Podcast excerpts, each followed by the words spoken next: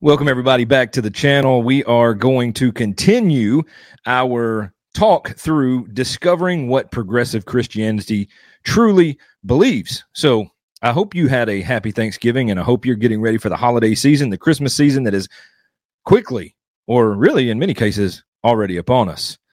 Stay tuned as we will continue a crash course on progressive Christianity starting right now.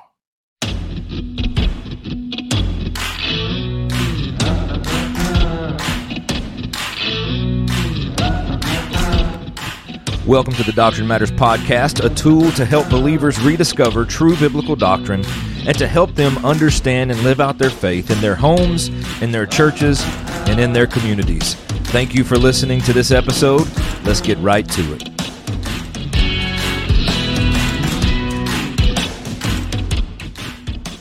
Soli Deo Gloria. Well, hello, everybody. As mentioned in the intro, I hope you had a happy Thanksgiving and I hope that you are getting geared up and ready for the Christmas season. We would call that as believers the Advent season as we look back at the arrival of our King Jesus and look forward to his second arrival, at his second coming, when he will make all things new as he separates the wicked from the unrighteous. So we are in the Advent season. And uh, today we're going to continue what we started a couple of weeks ago and we're going to be continuing to look at progressive Christianity and exactly what they believe. Now, I had a couple of people reach out to me recently after they watched that or listened to that first episode, and we're just bewildered, kind of like I was during the, the, the whole episode. Is I just can't believe that progressive Christians believe the way they believe, and I would dare not call them Christians at all. To be honest, just I think they made that clear in the first teaching through this crash course on progressive Christianity. So if you're new here, I would encourage you, if you've stumbled upon this video, to go back and listen to the first video or the first episode regarding progressive Christianity. If you're not watching on YouTube, you can listen on your platform, podcast platform. But uh, go back and listen to the last episode, and it'll get you caught up to the second episode of what we're doing now. And uh, we're going to continue to listen to uh, this Pastor Josh from Grace Point Church in Nashville, Tennessee. This is a progressive church uh, founded by Stan Mitchell, who is a, also a progressive quote unquote Christian. I guess Pastor Josh is now the newest pastor to take over this. I don't know how long he's been there again, but either way, we're going to jump right into this. And I can I can be honest with you, I've watched about 30 seconds of it, and the 30 seconds I heard, a lot like last episode. So we're going to listen to this pretty much uh, for the first time together. And uh, I'll make some comments along the way, but I think it's important. Why are you doing this? It's important because progressive Christianity is really making a push in this world. So I think it's important for us to know exactly what people are believing in the name of God and in the name of Christ, and even using the Bible to kind of make their claims. And again, if you watch last episode or listen to the last episode, they really don't even use the Bible to make their claims. A lot of this is based off of feelings and emotions and thoughts and maybe past hurts uh, from previous churches as they were growing up. But um, basically, they are deconstructing and, and really building back up on exactly what they believe based off their thoughts and emotions. So let's just get into this second one. And I know that they're going to be talking about Christ, they're going to be talking about the atonement. And uh, I just can't wait to hear what all they have to say. So, uh, without further ado, let's just get into this. We are, last week, we began a series called The Crash Course on Progressive Christianity. Um, and we began the series, and really the reason we're doing this series is because for lots of us, we know what we no longer believe. We know what we can't affirm. We know what we, we've left behind. But being able to begin to reimagine our faith and articulate something different can be a bit of a challenge. And so in this series, I'm just trying to articulate how I have come to understand progressive Christianity. It's if you're listening, I just sped him up just a little bit. I think we can still tell. I sped up the last episode, so I'm going to go ahead and speed him up here just so we can get through this a little faster together. GracePointe has kind of talked about progressive Christianity for a while now. Um, if you hear this series and you're like, ah, I don't really agree with that, that's okay. You can still be a part of our community. Um, that's it's not. This is not a litmus test series. This is just a. I want to give you some language if you're trying to figure out how maybe to reframe, reimagine, reclaim the Christian tradition through a progressive lens. That's what I want to offer to you. Last week, we began the series by talking about the central difference between uh, kind of a more conservative Christianity and progressive Christianity, the way we see it. Please, every time I say progressive Christianity, will you just assume I'm saying the way I see it? Is that cool? Can we just assume that it's, I'm not speaking for all progressive Christians everywhere. Uh, I'm just talking about how I've come to see and understand this idea. We began by talking. Let me just say from a, a right out of the gate, he has just acknowledged that this is how he sees it. So we're talking about a man who is really taking the scripture or even the the the whole kit and caboodle of Christianity and trying to reshape it and reclaim it through a progressive lens. And he has just admitted that this is what he believes. And um, so we can just assume that when he is speaking these things, this is his beliefs. And, and that's a problem because when pastors get behind a pulpit, or even if they sit at a little table like this, their main objective is to declare what the Lord has already said through the scriptures. And that is not what is happening here. So we're essentially having a man made religion being birthed right in front of our eyes. Actually, it's already been birthed, but it's continuing to grow right in front of our eyes. And we're seeing man made uh, religions, man made thoughts, man made laws, man made thinking process that would lead people to conform to what he believes and not what God has already said through his word. And as a matter of fact, I have yet to see a Bible on the table uh, and, I, and I know that you may say, well, electronic Bibles, iPads, he does have an iPad, but we'll see how much Bible he actually uses. Last episode, he really used scripture to basically tear down and replace with what he thought is actually truth. So, again, some of you may be listening the first time, maybe think I'm being rude or mean in this, but I really, it's just for our clarification and uh, to understand what people are really believing in the name of Christ. So, uh, just keep this in mind. This is not a man sitting at this table saying, Thus saith the Lord. This is a man saying, This is what I believe. And I have messed up the video. So we'll try to get it back to where we were. Often people think about. People often think it's well, progressive Christians are affirming. Of course, we're affirming. Reimagine our faith and articulate something different can be a bit of a challenge. And so, in this series, I'm just trying to articulate how I have come to understand progressive Christianity. It's how GracePointe has kind of talked about progressive Christianity for a while now. Um, if you hear this series and you're like, ah, I don't really agree with that, that's okay. You can still be a part of our community. Um, that's it's not. This is not a litmus test series. This is just a. I want to give you some language if you're trying to figure out how maybe to reframe, reimagine, reclaim the Christian tradition through a progressive lens. That's what I want to offer to you. Last week, we began the series by talking about the central difference between uh, kind of a more conservative Christianity and progressive Christianity, the way we see it. Please, every time I say progressive Christianity, will you just assume I'm saying the way I see it? Is that cool? Can we just assume that it's, I'm not speaking for all progressive Christians everywhere? Uh, I'm just talking about how I've come to see and understand this idea. We began by talking about the central difference between conservative and progressive Christianity, which is uh, not what often people think about. People often think it's well, progressive Christians are affirming. Of course, we're affirming. Progressive Christians don't believe in hell. No, we don't believe in hell. Progressive Christians, you know, don't believe in substitutionary atonement. No, we don't believe in that. But that's not the central difference. The central difference is the starting point. Uh, conservative Christianity often begins with this: you were born separated from God. We don't begin there we begin with this reality. Every human being was born inherently united with God. And that's a fancy way of saying every human being is born connected with God. You are not born disconnected from God. You are not born. And this is what we went through in the last episode, so you can continue to go through that. If you want to go back and listen, we, we kind of broke that down of what it what he's saying and what the Bible truly teaches. So uh, we we started there as well. A thousand or so, I mean, not many, just a few. And one of the questions, and for some people, the disagreement was nasty. Of course, it's the internet. But some people seem to have genuine questions. And, and one of the questions, which is why I wanted to talk about Jesus this week and what it means to be Jesus centered, because one of the central questions we got when um, this went out was okay, if we are born united with God, connected with God, what's the point of Jesus? Like, why did Jesus live? Why did Jesus die? What, what do we need Jesus for if we were born inherently united with God? That's what I want to talk about today. What does it mean to be Jesus centered?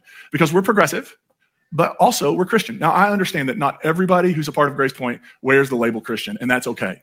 I'm not going to try to convert you to that label today. I'm not interested in converting anybody. Actually, it's not quite true. I'm interested in converting people who are part of a toxic Christianity to a non toxic Christianity. I'm definitely. Okay, so uh, what I'm hearing is there are no Christians in the building, and if there are, they need to run far from this because he's not interested in converting anyone to Christianity. He's interested in in converting people that are part of a toxic system, which he would call biblical Christianity or conservative Christianity, even, and trying to make them cross over into this progressive Christianity and to believe the way that he believes and not the way the Bible sees. So he doesn't want to convert anyone to Christianity. But the Bible makes it clear that, that Paul is begging and imploring people to be reconciled with God. And the only way that you can be reconciled to God is through the shed blood of Jesus Christ on the cross. which is something that I don't know, but it seems like they may deny. They don't believe in penal substitutionary atonement. So therefore, they don't need a substitute to die in their place, which means if they reject that, then there is really no need for Christ at all, other than him being the second person of the Godhead. I'm willing to bet that what they're going to do is take all of the tender and loving moments of Jesus in the Bible and say that's what it means to be Jesus centered and to live like Jesus lived, leave the wrath, leave leave all the table flipping, leave all of those things out of the equation. But just let's bring in the tender moments, the loving moments, the caring moments of Christ. And we're going to be talking about being Jesus centered that way and being imitators of Christ. So there's really no need for the death, burial, and resurrection of Jesus. We just need to be like loving Jesus, which is what I call care bear theology. Again, um, true Christianity would would say, I, I implore you to be reconciled to God in repentance and faith. And that's what we preach the gospel, Christ crucified every Sunday, because we want to see people that are far off, that are walking in darkness, called into the light, be saved by grace through faith. We don't want to convert somebody to a thought process.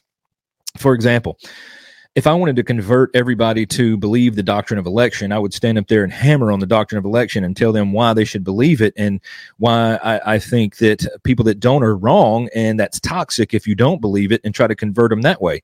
The Bible doesn't teach that. That's a secondary issue anyway. The Bible says to teach Christ and Christ crucified in hopes of seeing those who are far off come near through the shed blood of Christ. And it's because of the death and burial and resurrection of Jesus Christ that we can be reconciled to God. But the starting point is they're already good. They don't need a savior. They don't need Christ. So I don't want to preach this guy's message, but let's just see what he has to say as far as Jesus as we get into this. Coming for you, but um, I'm not super interested in converting anybody else. Um, uh, that's just not that's just not what we're up to in the world. But I, I do want to talk about what it means for us as a, as a community to say we're a Christian church, that, that Christian, that word Christ is part of that. Christ is connected to Jesus. What does it mean for us to be Jesus centered? And I think that the, the, even the idea, the name Jesus, comes with some baggage, doesn't it? Does anybody, when you talk about Jesus, maybe I love Jesus? Can I just be honest about that? I love Jesus. Bigger fan than I've ever been in my entire life. But does anybody else, if you talk about Jesus anywhere outside of this space at GracePointe, you feel the need to qualify it with all sorts of, but not this Jesus and not this Jesus, because we've encountered some Jesuses who've behaved badly in the public square. And so, what does it mean for us to say that we are Jesus centered? I want to begin with something really important that addresses the question that got raised. For us, being Jesus centered doesn't mean that we see Jesus as a means to an end. Much of the Christianity I was brought up in, Jesus was just that. Jesus was a mechanism through which we came into relationship with God. The whole point of Jesus wasn't the fact that he lived, it wasn't the fact that he taught, it wasn't the fact that he loved people, that he was inclusive, that he was compassionate. The most important things were that you believed some certain facts about Jesus' birth, that you believed he died because of our sin, that God needed Jesus to die to make us right with God, to somehow connect us with God, and that he rose on the third day, right? That's the most important thing. And even when you look at the ancient Christian creeds, what, what is left out is that I think the thing that makes Jesus significant, which is the life he lived, the human life he lived. For us to be Jesus centered doesn't mean that for us, Jesus is a means to an end or a mechanism. Let me just say that it's important to us, the life that he lived for biblical Christians, for those who follow the real Jesus of the Bible. It is important to look at the life he lived. Can we mimic that? To an extent, yes, but we cannot be perfect and sinless in this life. So we cannot imitate his life to a perfection because he is the only perfect one.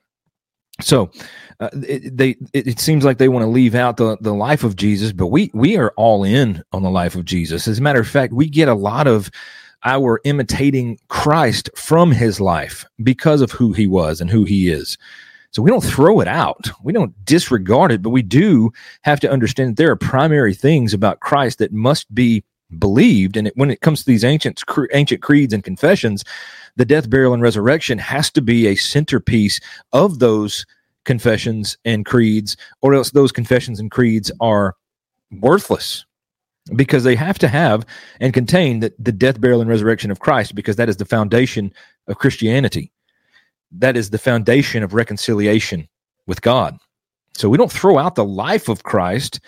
We just make some of the main things more prevalent in what we uh, put out in print, what we what we say, what we do, what we preach. But we do preach the life of Christ as well because we believe that that's important. Mechanism that gets us somewhere. Jesus isn't the thing that gets us like we don't believe in Jesus so that we can go to heaven when we die. That's not the point of the Jesus story. Uh, Dallas Willard, who's a Christian philosopher, he, he called uh, he said Christians often tend to be vampire Christians. Just keeping with the spooky season theme, he said uh, that Christians often tend to be vampire Christians. Do you you know what he meant by that? Um, that they uh, well, one thing is that they glisten in the sunlight like diamonds.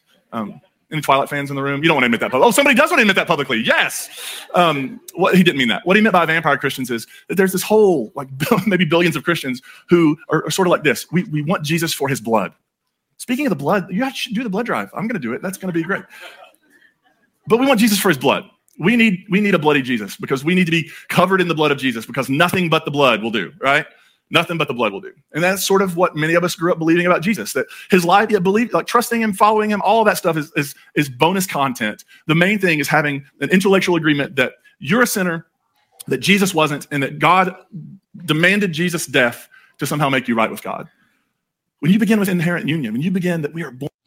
I don't want to stop it too much, but I have to um, say this because it's very important as we think about the Bible and the blood.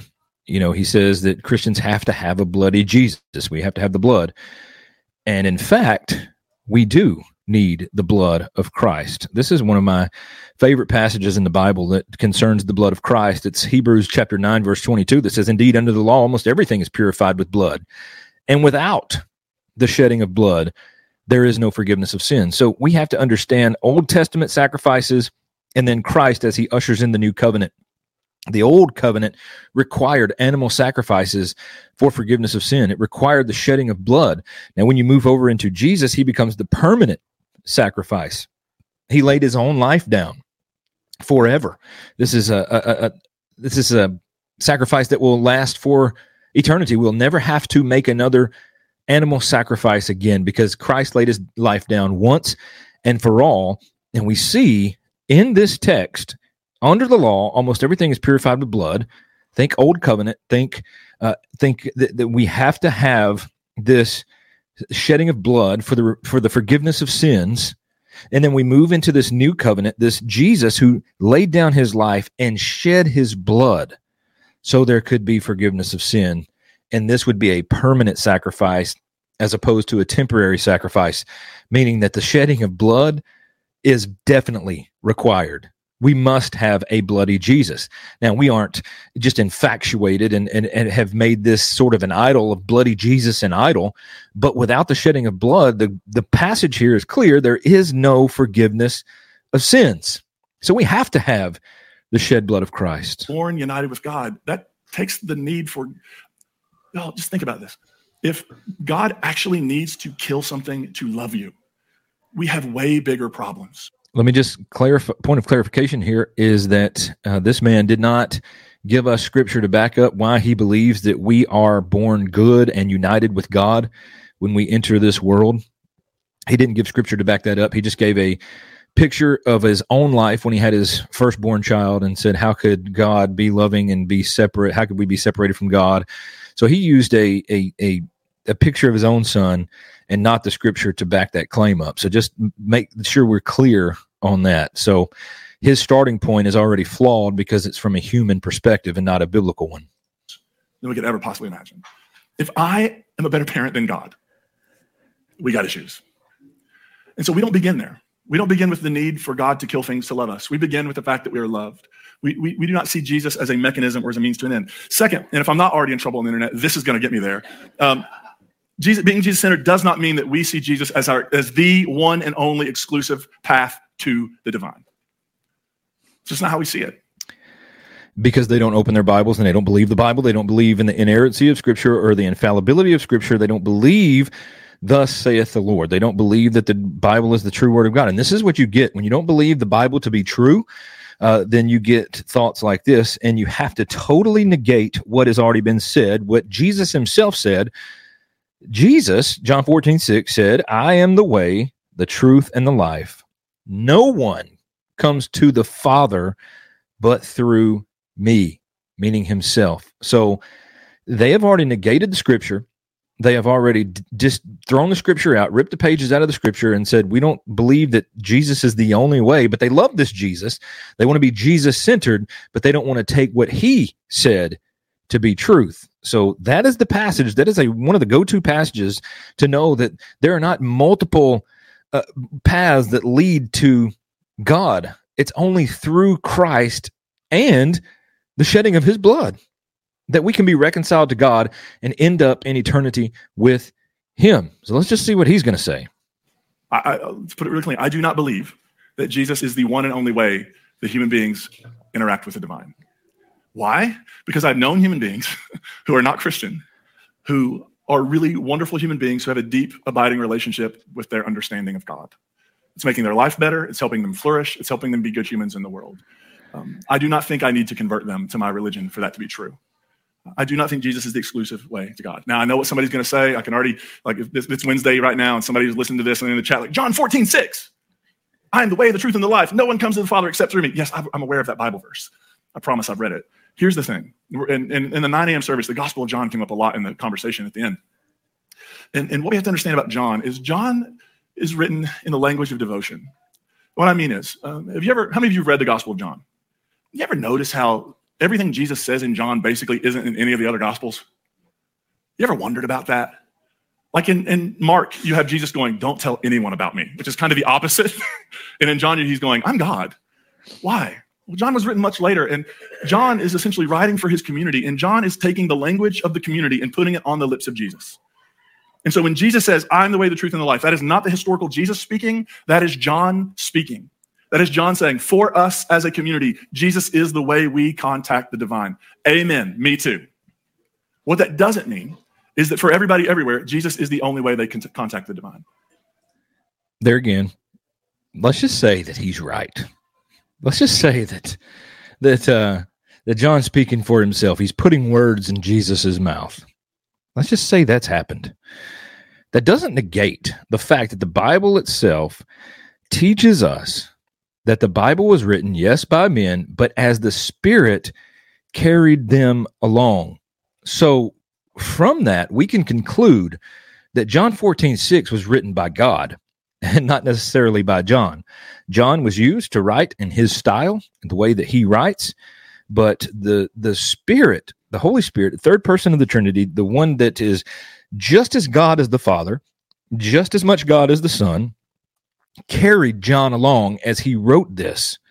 And that's where we see a big disconnect again, is they don't believe this if they believe this, then then then we wouldn't be having a crash course in progressive Christianity. If they believe the Bible to be true and to be the true Word of God and to be inerrant and infallible, then we wouldn't have anything uh, any anywhere close to this being a crash course in progressive Christianity. It would be a crash course in Christianity, true biblical Christianity. But as it stands, if you once you unhitch your worldview from the Bible, you are in major major trouble so uh, that's the problem. They can see the scriptures, but they don't believe them just because of what they believe. They believe this is not the word of God. Matter of fact, just again, I, I believe I, I, mentioned this scripture in the last episode, but I want to. It's worth mentioning here again. Second Peter chapter one verses twenty and twenty one say this. But know this, first of all, that no prophecy of scripture is a matter of one's own interpretation. So Peter would take what he just said and put an X in that because that's no good. What this pastor just said is rubbish in light of what Peter is saying in First Peter chapter or Second Peter chapter one verses twenty and twenty one. This guy is saying rubbish, and Peter would refute it boldly here because no matter of scripture is of one own's interpretation. So John speaking for Jesus, putting words in his mouth, speaking what John wanted to say? Absolutely not. Speaking what God wanted him to say, writing what God wanted him to say. And verse 21 goes on to say, For no prophecy was ever made by an act of human will, but men moved by the Holy Spirit spoke from not their own interpretation, not their own thoughts, not their own emotions, but from God. But you're going to have a hard time getting people like this to recognize that and understand that because they have unhitched the Bible from their worldview, and now they have a worldview that will come crashing down on the day of judgment.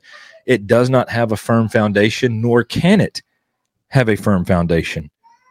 So uh, that's just a, a, an issue, and we'll never get anywhere with a, a broken, actually no foundation. This is a, a foundation of sand. And we, we intuitively recognize this because one of the questions that often comes up is, well, but what about people who have never heard of Jesus? It's sort of like the age accountability conversation last week. We've painted ourselves into a corner. You have to believe in Jesus to go to heaven when you die. What about people who are never given the opportunity? We have no text to back this up, but they are grandfathered in. No, they're not. I don't. I don't understand what he th- where he's getting this information from. But but we have to believe the sovereignty of God and the sovereignty of God, the scripture teaches us that it's that's why the, the doctrine of election has to be shored up because those that have never heard the name of Jesus, if they do, God will make a way for them to hear it. God will send people to wherever they are. And if they die in their sin and they don't have never heard the name of Jesus, then there's even no excuse there. Romans chapter 1 teaches us that. So this is nobody's grandfathered into anything here. Nobody's grandfathered into Christianity. God, in His sovereignty, moves people where He wills to allow people to hear the gospel because faith comes by hearing and hearing by the word of God, Romans chapter 10. So, God, in His sovereignty and in His providence, will move people like puzzle pieces almost coming together so that those who He has declared will hear the gospel, repent, and believe will definitely hear the gospel, repent, and believe. So nobody is grandfathered in. So even now he is speaking a, a damnable lie against biblical Christianity because that's simply not true. They get in because God surely would not hold you accountable. But then there are other Christian theologians who will go, not so fast. I think they go to hell. What? God holds you accountable for information you were never given? I think deep within our theology, some of the pushback and questions to it and some of the weird things we construct to try to get around them should be letting us know we are creating a theology that's almost impossible to live and breathe under. So I just want to say this I don't think everybody needs to become Christian. I actually think we need faithful Muslims to be Muslim, and we need faithful Jewish people to be Jewish, and we need faithful Buddhists to be Buddhist, and we need faithful people in all of their traditions to be the best possible humans they can be in the world. And there it is, folks. I think if we could wrap progressive Christianity, and we're only a, a sermon and a half through about five sermons I think if we could put a bow on progressive Christianity, it would be humanism. You'd be just be the best person you could be. Be a good person. Be uh, be a person that people like. Be a person that people can trust. Be, be a person that is responsible. And yes, we we believe those things in Christianity, but we wouldn't say Muslims be your best Muslim. Uh, Jews be be your best at being a Jew. We would say you need Christ, and you need to be converted you need to repent of your sin and believe on the Lord Jesus Christ. Because if you look at, at, at Islam as a whole and you really start to get down into what they believe, Islam is not a peaceful religion.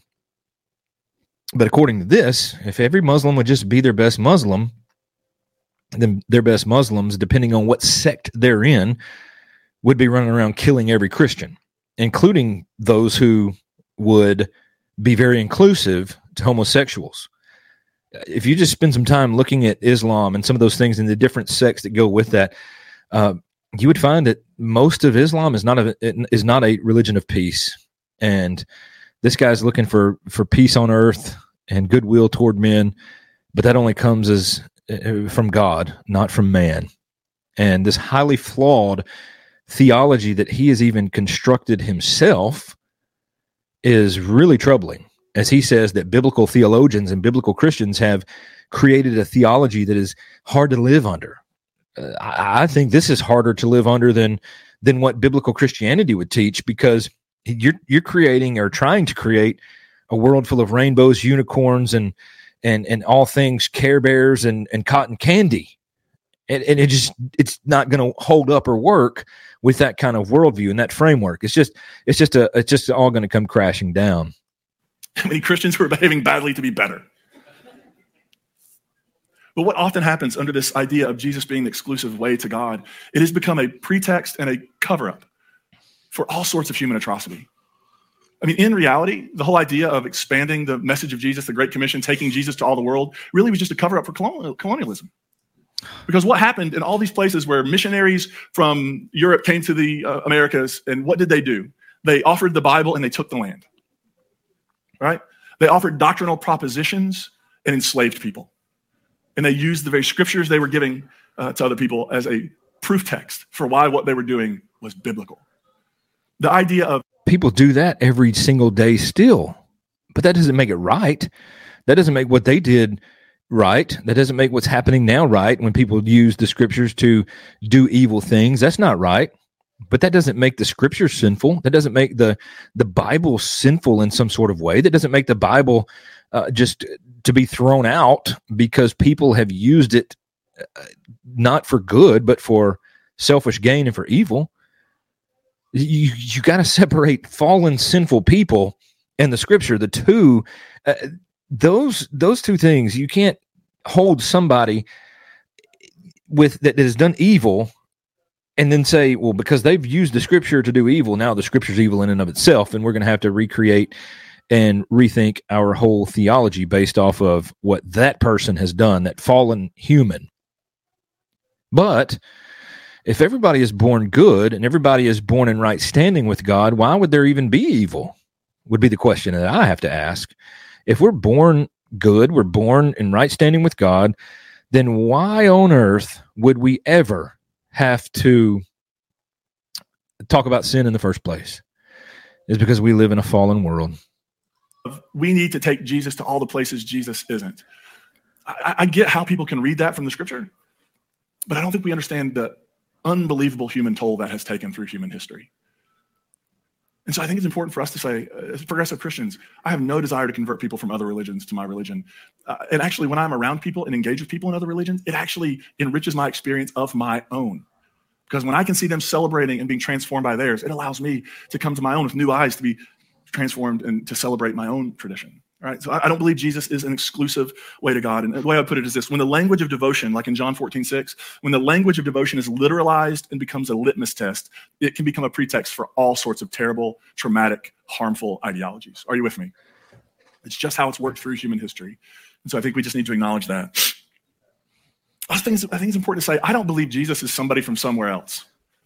But that's sort of how he gets portrayed, right? It's sort Jesus is almost like a Superman figure who he, he looks kind of like us, right? But he can fly, right? Like at the end of the Gospels, he kind of does fly. So there's that. Um, but this idea that Jesus sort of seems like us, but he's really not like us. He he looks kind of human. He may seem like a human, but he's just not one of us.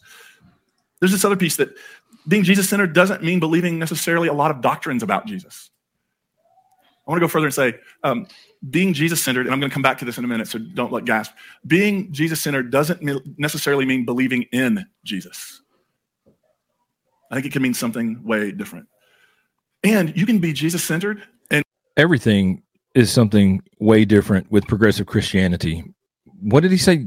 Being Jesus centered doesn't mean that you believe in Jesus. Well, here we are. We're measuring ourselves up to a good man now. Jesus was probably just a good man. He's not a savior.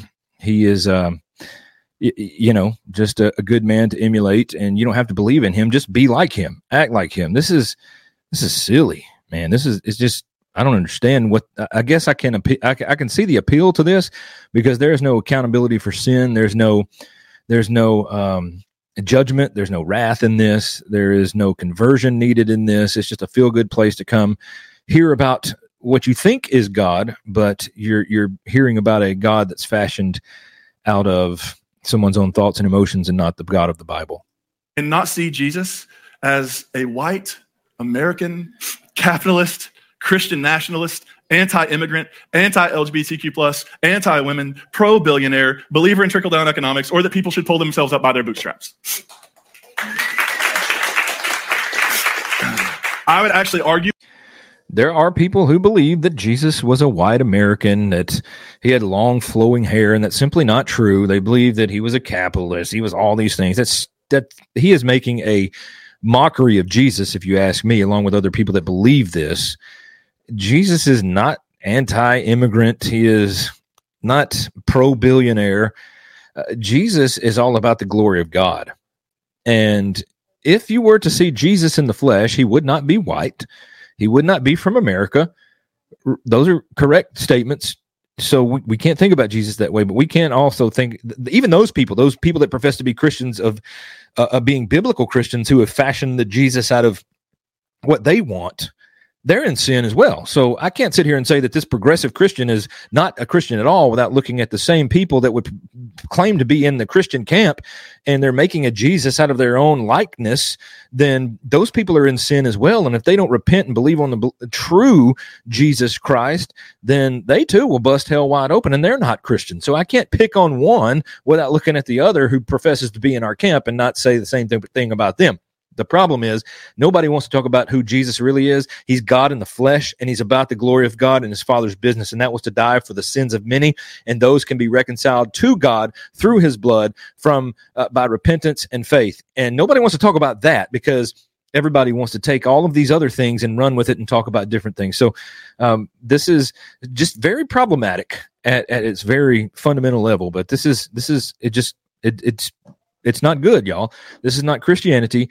It should not be labeled as such. It should just be called progressive talks in the building and not a church. This is not a church. That that Jesus is one we definitely made up and one we should definitely deconstruct. What is it does it mean to be Jesus centered then? For me, it begins with this I believe Jesus is one of us. I believe Jesus is one of us. I believe Jesus was a human being. I believe that other human beings sense the divine in him. Absolutely.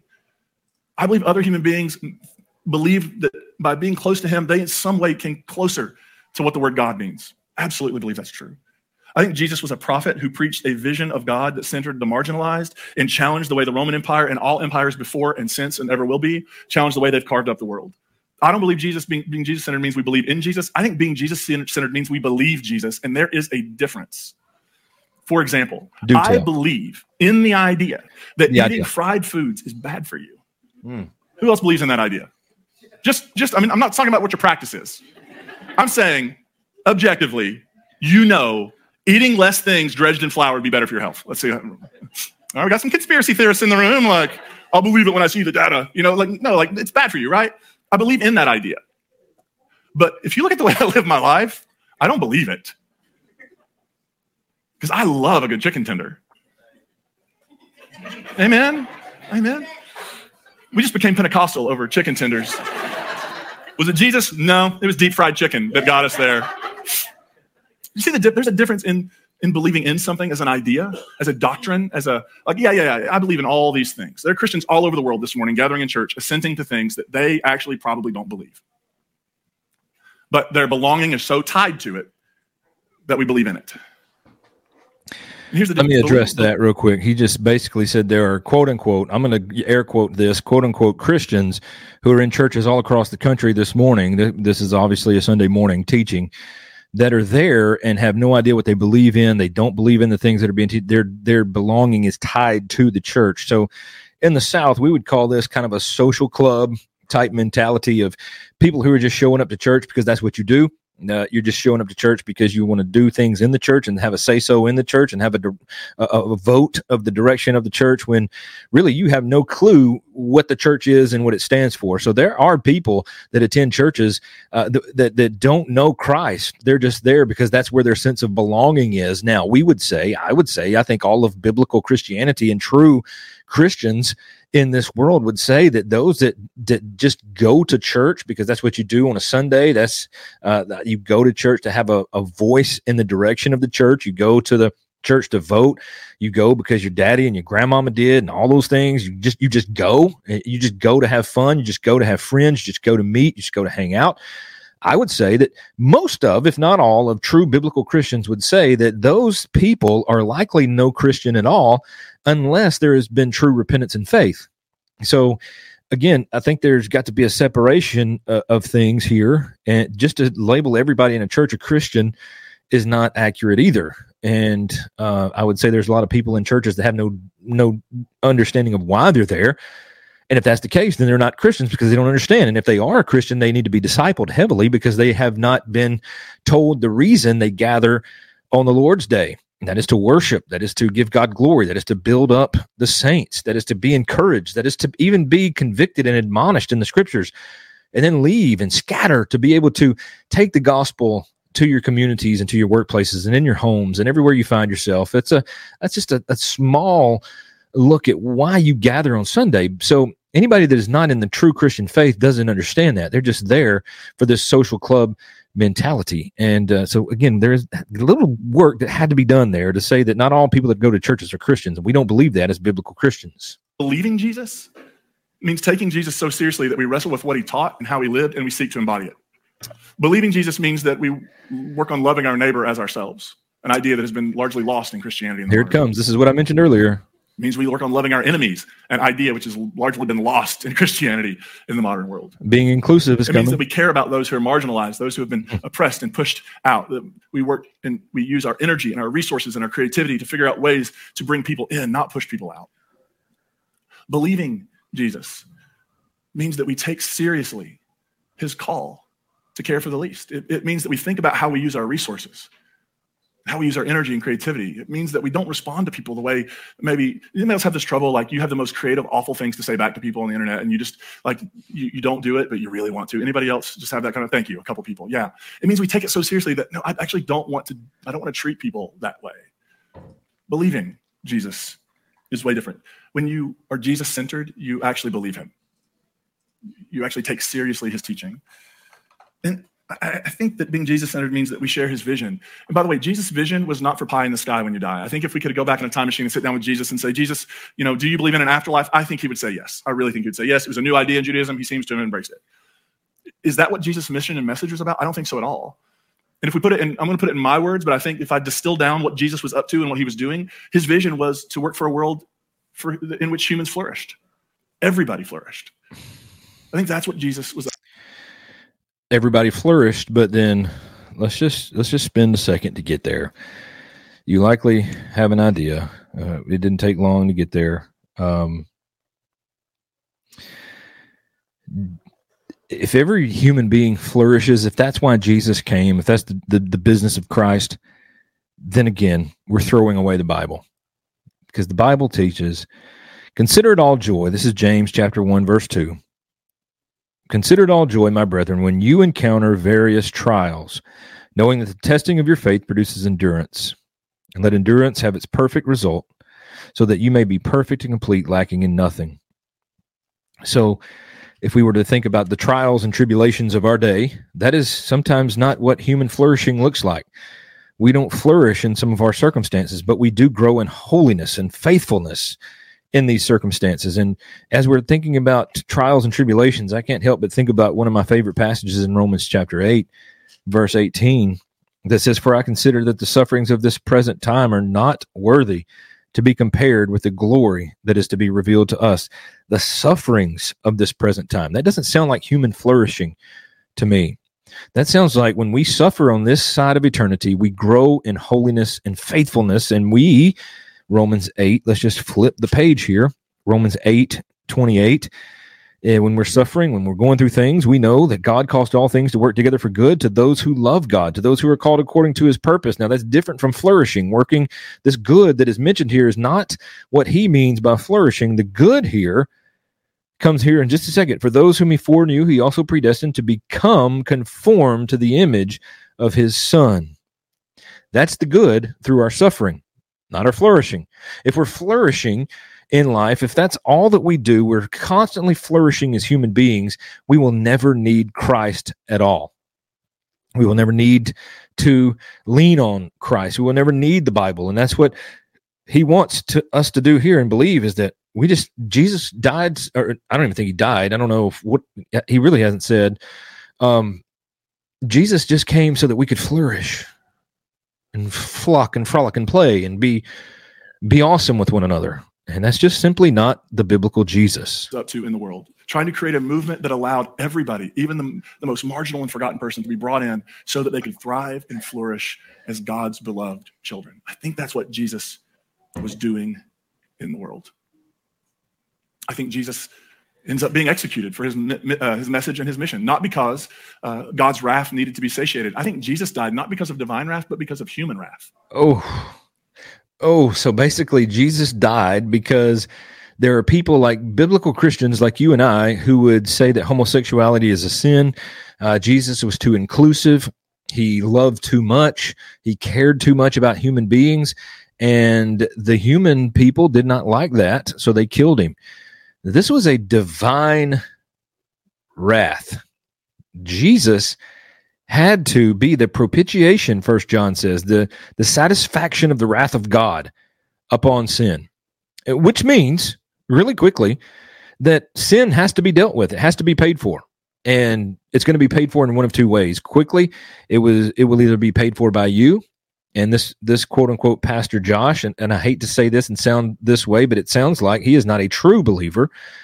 His sin will be paid for by himself. He will suffer for eternity. Although he doesn't believe in hell, that's fine. It's not fine, but uh, I mean, it, it is what it is at this point. But uh, he doesn't believe in hell, but he will go there unless he truly repents of his sin and believes on the Lord Jesus Christ. Uh, those who are in Christ, however, their sin has been paid for on the cross by Jesus Christ. So they will not be separated from God for all of eternity. They will be welcomed in and live with Him forever.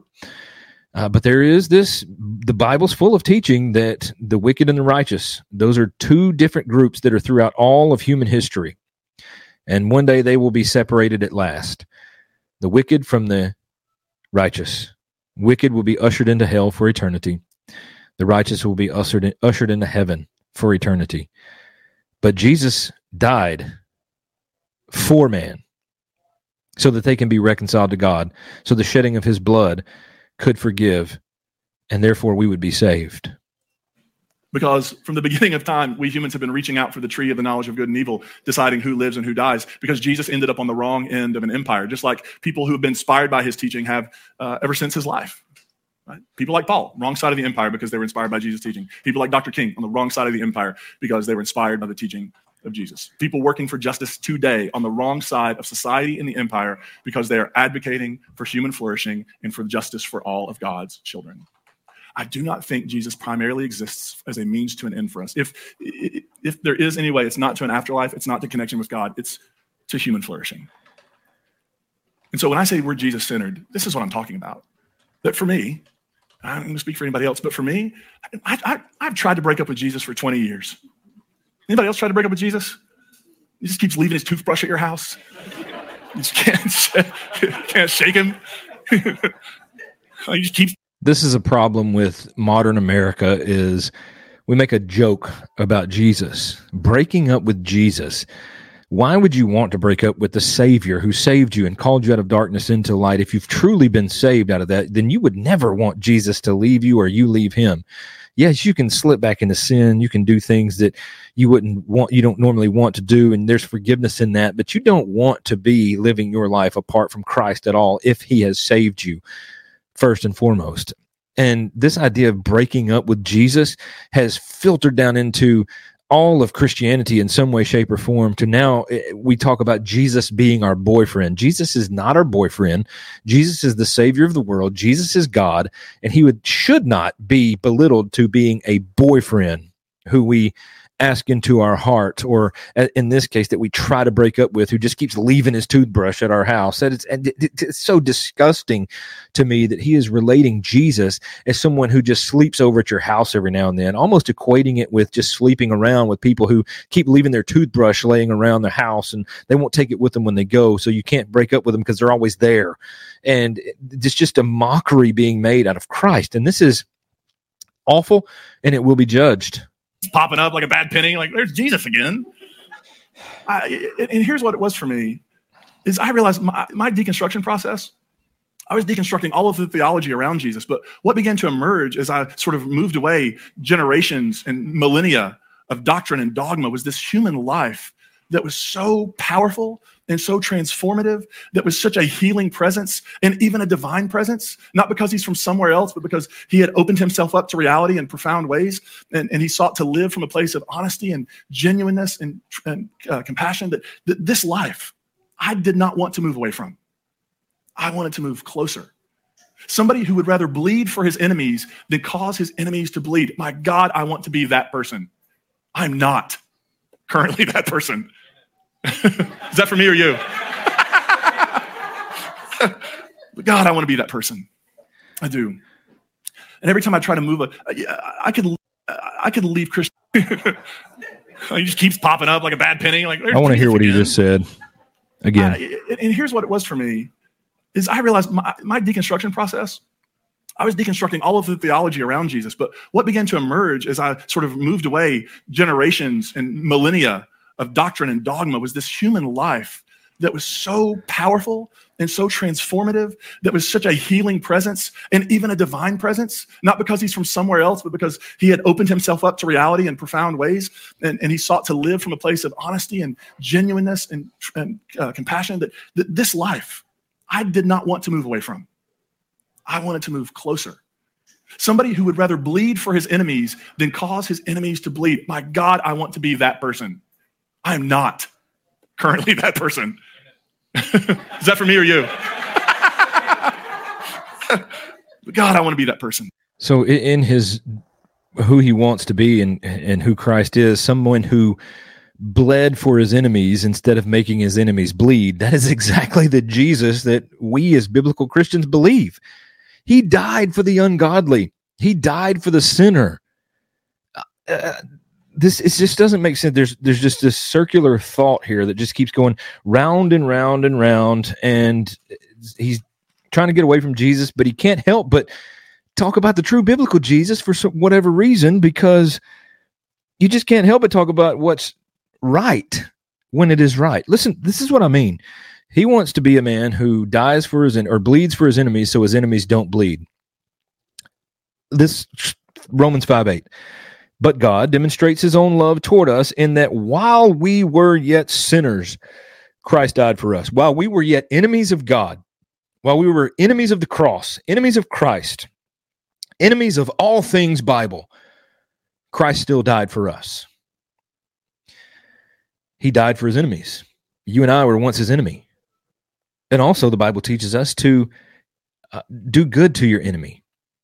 Don't cause your enemy to bleed do good for them, um, feed them when they're hungry, give them water when they're thirsty, give them clothes when they're naked. That's that's you heat burning coals on your enemies when you do that. This is the same Jesus he's talking about is the same Jesus we believe that he did these things. He died for his enemies and then tells us to love our enemies. So the progressive Jesus has a little bit of the real Jesus in it. They just don't realize it. I do. And every time I try to move, I could leave Christianity way before I could leave Jesus. Because I, found that so often the religion we built around him was not the religion he had. The religion he had was centered on this abundant understanding of God, and we've created a religion of scarcity. It was centered in a God who hears the cry of the oppressed, and for too long the church has tried to silence the cries of the oppressed is built on an understanding that with God and each other, we can actually change how things work. And not 300 or so years after his life, we erected monuments and cathedrals and religion that obscured and silenced his message. So for me to say I'm Jesus centered, it means I want to get back as best I can to hearing the voice of this human being who called for a just and generous world. And I want to join him in making that world a reality right here, right now. He wants a just and general world, but he doesn't want true justice. True justice would mean that he would have to believe in the only place where true justice could come from, and that is God himself. So he doesn't want a just world. Uh, he doesn't want a just God. If he did, then he would be rethinking every position that he has just laid out and I, I, want to open it up for some conversation. I cut out a bunch of stuff I said at nine because it went way too long and I was I rambled way too much. Um, but I want to show you this. This is I've used this quote, and every time I talk about Jesus like this, I'll probably use it. So no apologies, but I love it. It just oh, it's so beautiful by Frederick Buechner. In the last analysis, you cannot pontificate but only point. A Christian is one who points at Christ and says, "I can't prove a thing." Can we just begin there? What's humility? I can't prove anything. Like we just totally wiped out apologetics, by the way. Like this idea, I'm going to defend the faith. If your faith needs defending, we're probably already in trouble. The Christian is one who points at Christ. I can't prove it. But there is something about his eyes and his voice. There's something about the way he carries his head, his hands, the way he carries his cross, the way he carries me. And I can't prove it. Can't prove it. Cutting out apologetics. Let's cut out the Bible once again. Are you ready? First Peter chapter 3, verse 15. And I'm sure he's heard it, but I'm sure he doesn't want any uh, part of it. But in your hearts, honor Christ the Lord as holy not as a boyfriend who keeps his toothbrush at your house, but honor him as holy.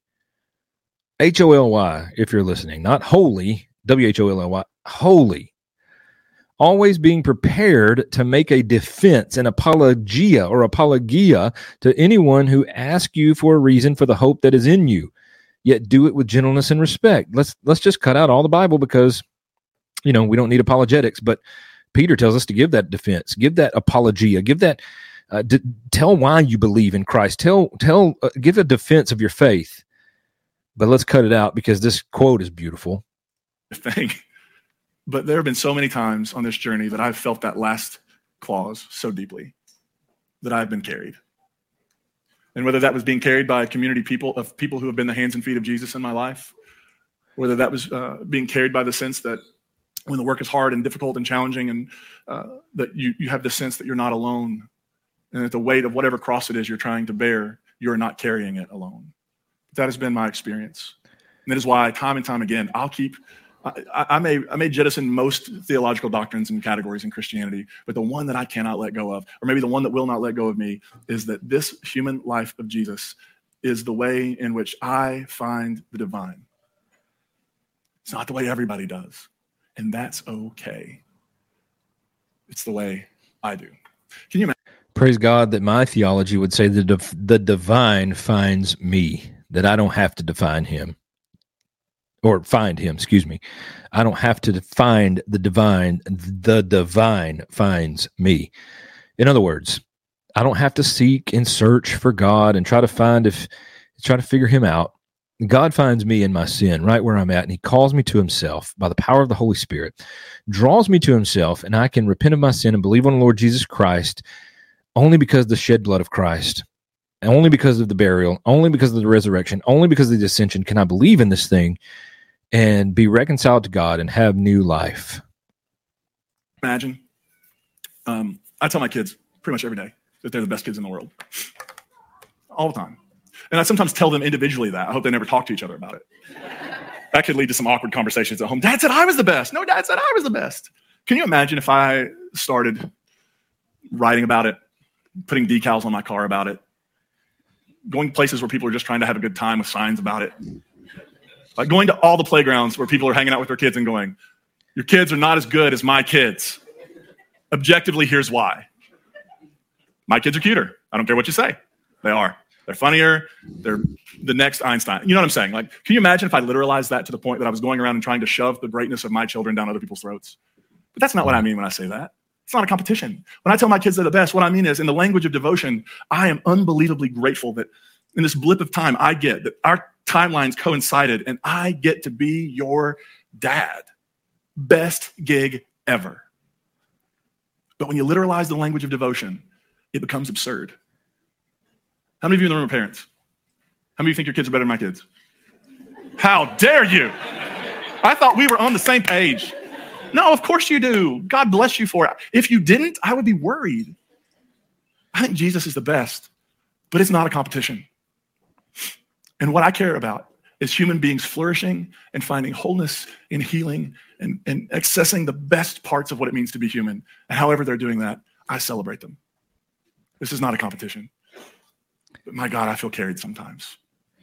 Well, let's just end it there. And we'll just say that he's ending with a picture of his own kids, his own life situation, his own thoughts, emotions, and what he sees around him, and tries to relate that to a holy and perfect God. And that is just no way to do theology. That is no way to do Christianity is to base who God is and who Christ is off of your kids and your life and what you see and what you say and what you think and what you don't think. And, and just that is a poor way to do biblical exegesis. That is a poor way to do uh, belief in the divine or anything like that. So, as you can see, as we end this episode of the Doctrine Matters podcast, I would say this that I believe, uh, once again, I have come to the conclusion so far that progressive Christianity is no Christianity at all.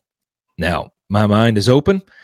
Uh, I am willing to keep going. I think there are three more, maybe two more of these crash course in progressive Christianity sermons that are coming down the pike, and uh, I'm willing for somebody to help change my mind. But at this point, I believe progressive Christianity to be a false Christianity And I believe those who teach a false Christianity are teaching a false gospel.